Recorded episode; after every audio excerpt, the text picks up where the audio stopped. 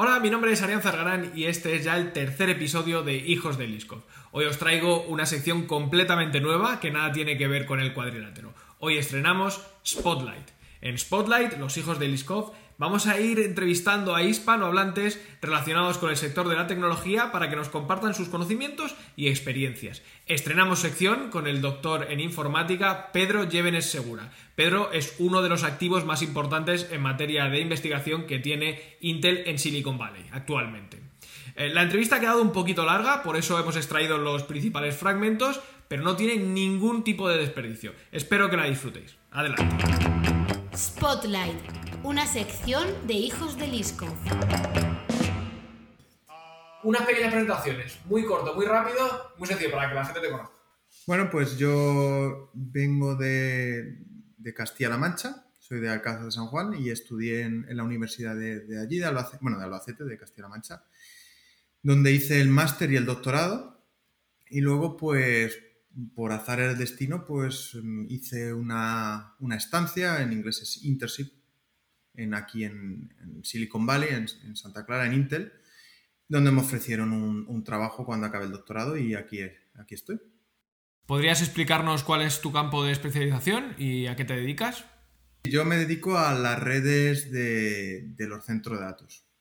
Son como las redes normales de casa, pero bueno, pues digamos es como la Fórmula 1 donde están los, los centros de datos, todo más rápido, suele ir con cable. Entonces, pues nos dedicamos a hacer, pues, diseñar tarjetas de red, los, los switches, los routers de las siguientes generaciones. ¿Cómo es la carrera de ingeniero informático? Sobre todo para quien esté planteándose la opción de estudiarla. El primer año suele ser muy duro porque tú dices, ah, informática, la gente, ah, pues yo es que juego al ordenador, yo estaba haciendo esto, y dices, pues a mí los ordenadores se me dan bien, se me tiene que dar bien la carrera. Y llegas y el álgebra, cálculo, física, lógica y, una asignatura de programación que tenía más. Una de números en binario y que tenía más el primer, el primer cuatrimestre, no me acuerdo. esas eran las principales. Entonces, claro, dices, bueno, sí, estoy aprendiendo a programar en una asignatura en las prácticas. El resto es aquí álgebra, ¿esto qué tiene que ver? Entonces eso hay mucha gente que va a cuesta arriba desde el principio. Y más porque en aquella época, no sé cómo estará ahora, no suelen pedir nota de corte en la... Eh, de, cuando, bueno, de la selectividad PAU, EBAU, como se llame ahora. Entonces, pues la gente que lleva un poco raspa en física, en matemáticas, en bachillerato, llegas allí y te ponen eso y... Hay, hay, una masacre. la mitad de la gente que empezó el primer año no. El primer año no, Pero es por eso, no es porque a lo mejor no pudiesen ser buenos programando. Había gente que se daba bien programar, pero claro, la física, la, el cálculo, el álgebra les destrozaba. Como decías, la nota de corte te podría haber permitido acceder a cualquier universidad española. ¿Por qué elegiste la Universidad de Albacete? Y al final, pues los estudios vienen reglados por el ministerio. Entonces, la, la álgebra es la misma, las matemáticas es la misma, la programación es la misma. Y, encima éramos menos en clase. Yo cuando entré éramos 14, 15 en clase. También yo creo que fue suerte porque en aquella época justamente había menos. Ahora sé que hay más gente, pero aún así no están tan masificadas universidades de pequeñas provincias que la de las grandes capitales. Yo solo sé por, por amigos que, que, hicieron también la carrera en Madrid que me contaba de, de claro, las clases ahí, eso lleno. Ya te digo, como éramos 14, yo tenía una duda de cálculo, iba al profesor, a una tutoría era súper sencillo. Pues digamos que era más fácil. Cuando hay 100 personas en una clase, más difícil, yo qué sé, hay como más distancia, ¿no? Profesor-alumno. Cuando estáis en la fila delante todos, pues claro. ¿Y si tuviéramos que destacar algún inconveniente de estudiar en una universidad más pequeña? Yo creo que por el lado contrario, pues a lo mejor cuando estás acabando, a lo mejor los proyectos de fin de, proyectos de, fin de carrera, no. Prácticas en empresas, pues claro, pues no es lo mismo el tejido industrial que puede haber en una gran ciudad como el que puede haber en, una pequeña ciudad. Pero por lo demás es un sitio que puedes estudiar perfectamente y es accesible. Y luego mucha gente también valora cuando sobre todo tiene esas edades, eh, lo sé porque tengo una cuñada que está más o menos a edad, que muchas veces piensa, no, es que esta ciudad aquí no hay nada. Siempre no, los estudios son esos. Y la fiesta al final es, lo hacen los universitarios, no, no es el sitio, es, es la gente, ¿sabes? Terminas la carrera y decides continuar estudiando. ¿Qué te aporta la investigación?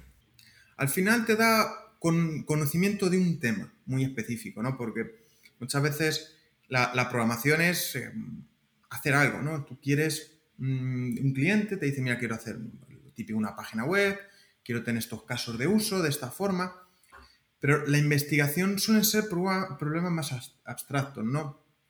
Por ejemplo, en redes puede ser, para que todo el mundo lo entienda, quiero mejorar la velocidad de transmisión de los datos. Problema eh, común, ¿no? Cuanto más rápido, mejor, ¿no? Siempre. De momento, ¿no? En un principio. Luego tiene problemas asociados. Entonces, claro, pues tú puedes decir, pues hacemos los procesadores más rápidos, bueno, los procesadores, todo, la, forma de transmisión, pero bueno, todo tiene unos límites, tiene unos problemas, pero luego a lo mejor hay errores en la comunicación, pues si disminuimos los errores, a lo mejor no transmitimos más rápido, pero tenemos menos errores, entonces la velocidad efectiva es mayor. Y así con todo. O qué pasa si hay mucho tráfico, pues como con lo- los coches, ¿no? Pues hay un atasco. Si hay un atasco, sabemos que da igual lo- los carriles que tengas. Como esté todo parado, está todo parado. Entonces, si podemos prevenir los atascos, la red irá más rápido. Pues digamos que tú tienes un objetivo que no sabes cuál es y, y puedes abordarlo de muchas formas. Entonces, eso es la investigación.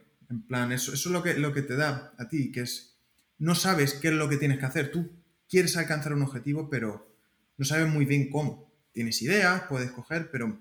Y, no sabes a dónde te va a llevar. Hay líneas de investigación, tú puedes estar años trabajando en algo, en un producto incluso, en un prototipo, y al final resulta que no viable, por lo que sea, limitaciones tecnológicas o, o alguien ha hecho algo mejor que lo tuyo, de otra manera distinta, entonces te has tirado cuatro años de tu vida y después esto ya no, no tiene sentido.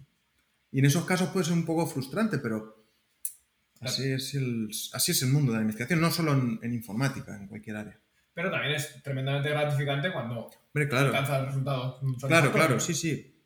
Eso, claro, es en plan, ves que has hecho algo que funciona y resulta pues que tu idea se incluye en un producto, pues es eso, es gratificante. En plan, bueno, hemos contribuido a- al avance de la ciencia, porque muchas veces, o, o ciencia o ingeniería, suelen ser estándares del IE cubo, Ujú. Entonces pues e- está, es gratificante. Son procesos largos, pero es otra forma de, de trabajar. De la universidad directo a Silicon Valley. Rompamos el techo de cristal que existe con respecto a esta zona geográfica y cualquier mito asociado al hub tecnológico más famoso del mundo. Porque no hace falta ser un genio para venir a vivir y trabajar en la Bahía de San Francisco. No, al, al final el problema que tiene esto es inmigración de los Estados Unidos de América. O sea, si tú, todo el mundo que, que conocemos que tenga una carrera en España, que amigos como tenemos, mucha gente que nos escuche, si tuviese un visado de trabajo de Estados Unidos, un permiso de residencia o la ciudadanía, podría venir aquí y ser uno más que nosotros. Yo por mi, mi formación tuve fácil acceder a, a los visados de Estados Unidos. El- cuando hice la estancia, muy fácil, porque como es un visado con fecha codiciada y te vas, tú estás aquí seis meses y te vas a tu casa, no te pone ningún problema la inmigración de aquí. Pero ya para un trabajo más permanente, pues es más complicado.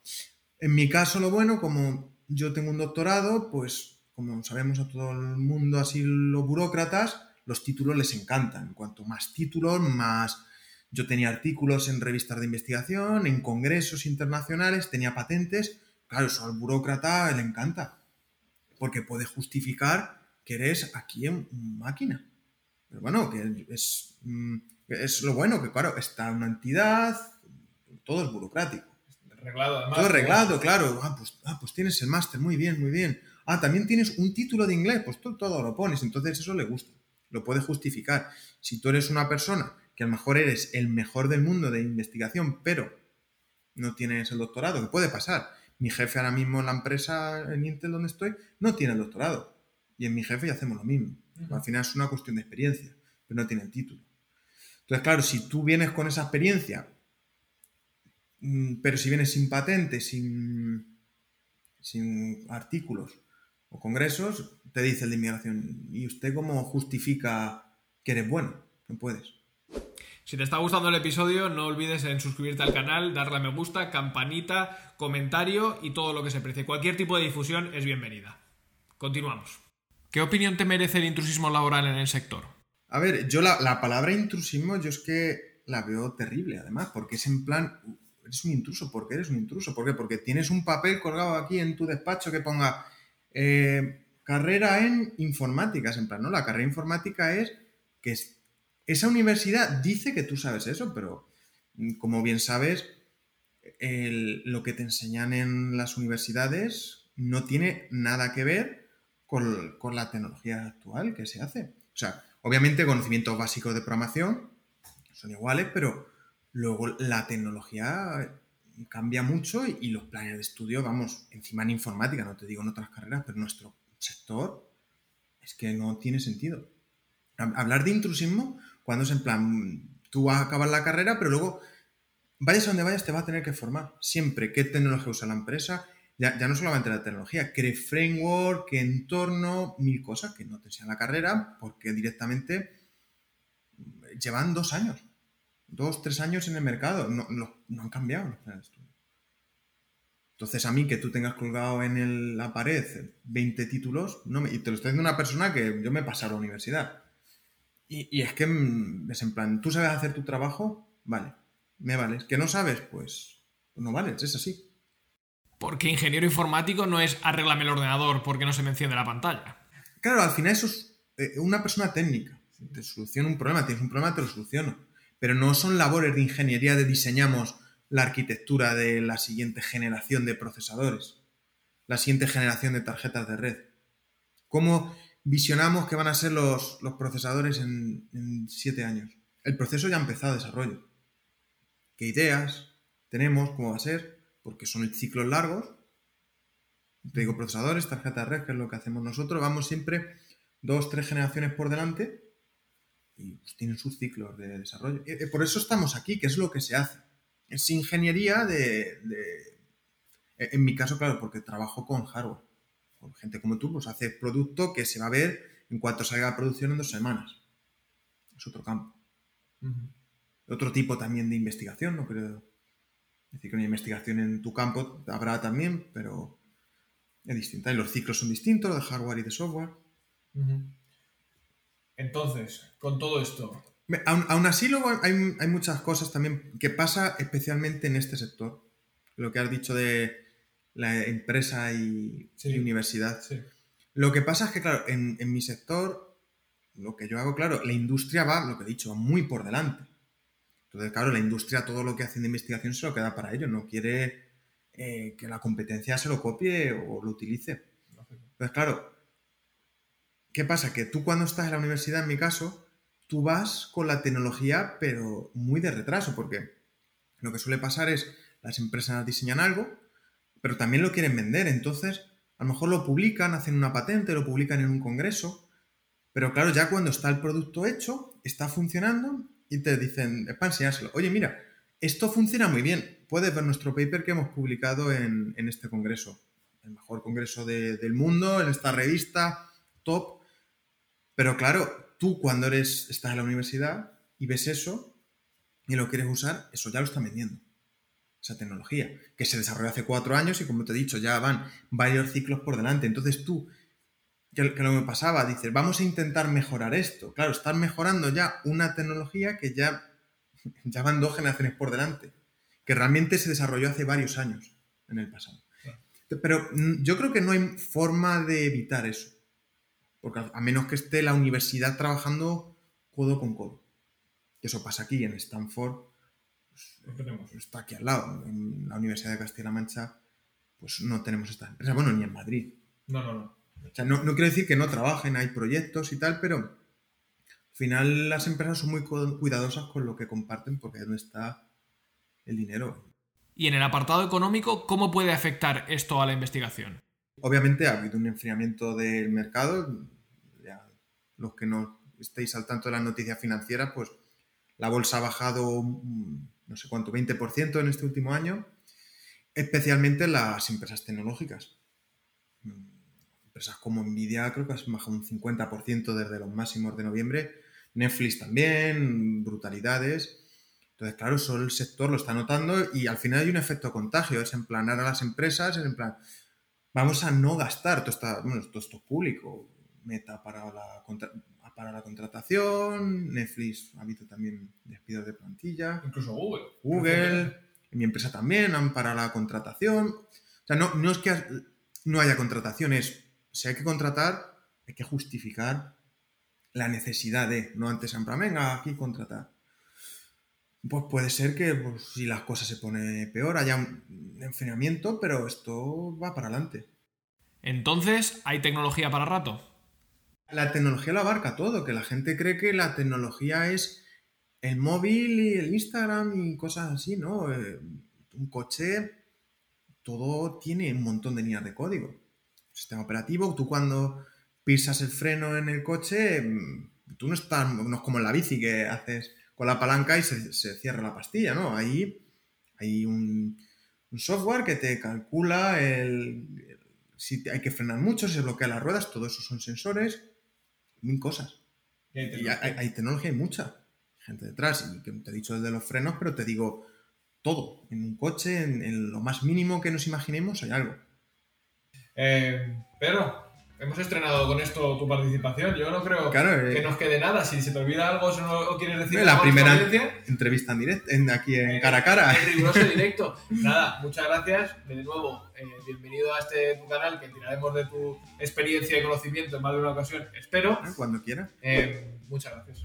A ti por acogerme y darme voz en Los Hijos del Disco. Los hijos del disco son todos tuyos y probablemente tú seas ya otro uno- hijo, otro uno- hijo más. uno hijo putativo. Bien, gracias, Pedro. Bueno, hasta luego. Chao.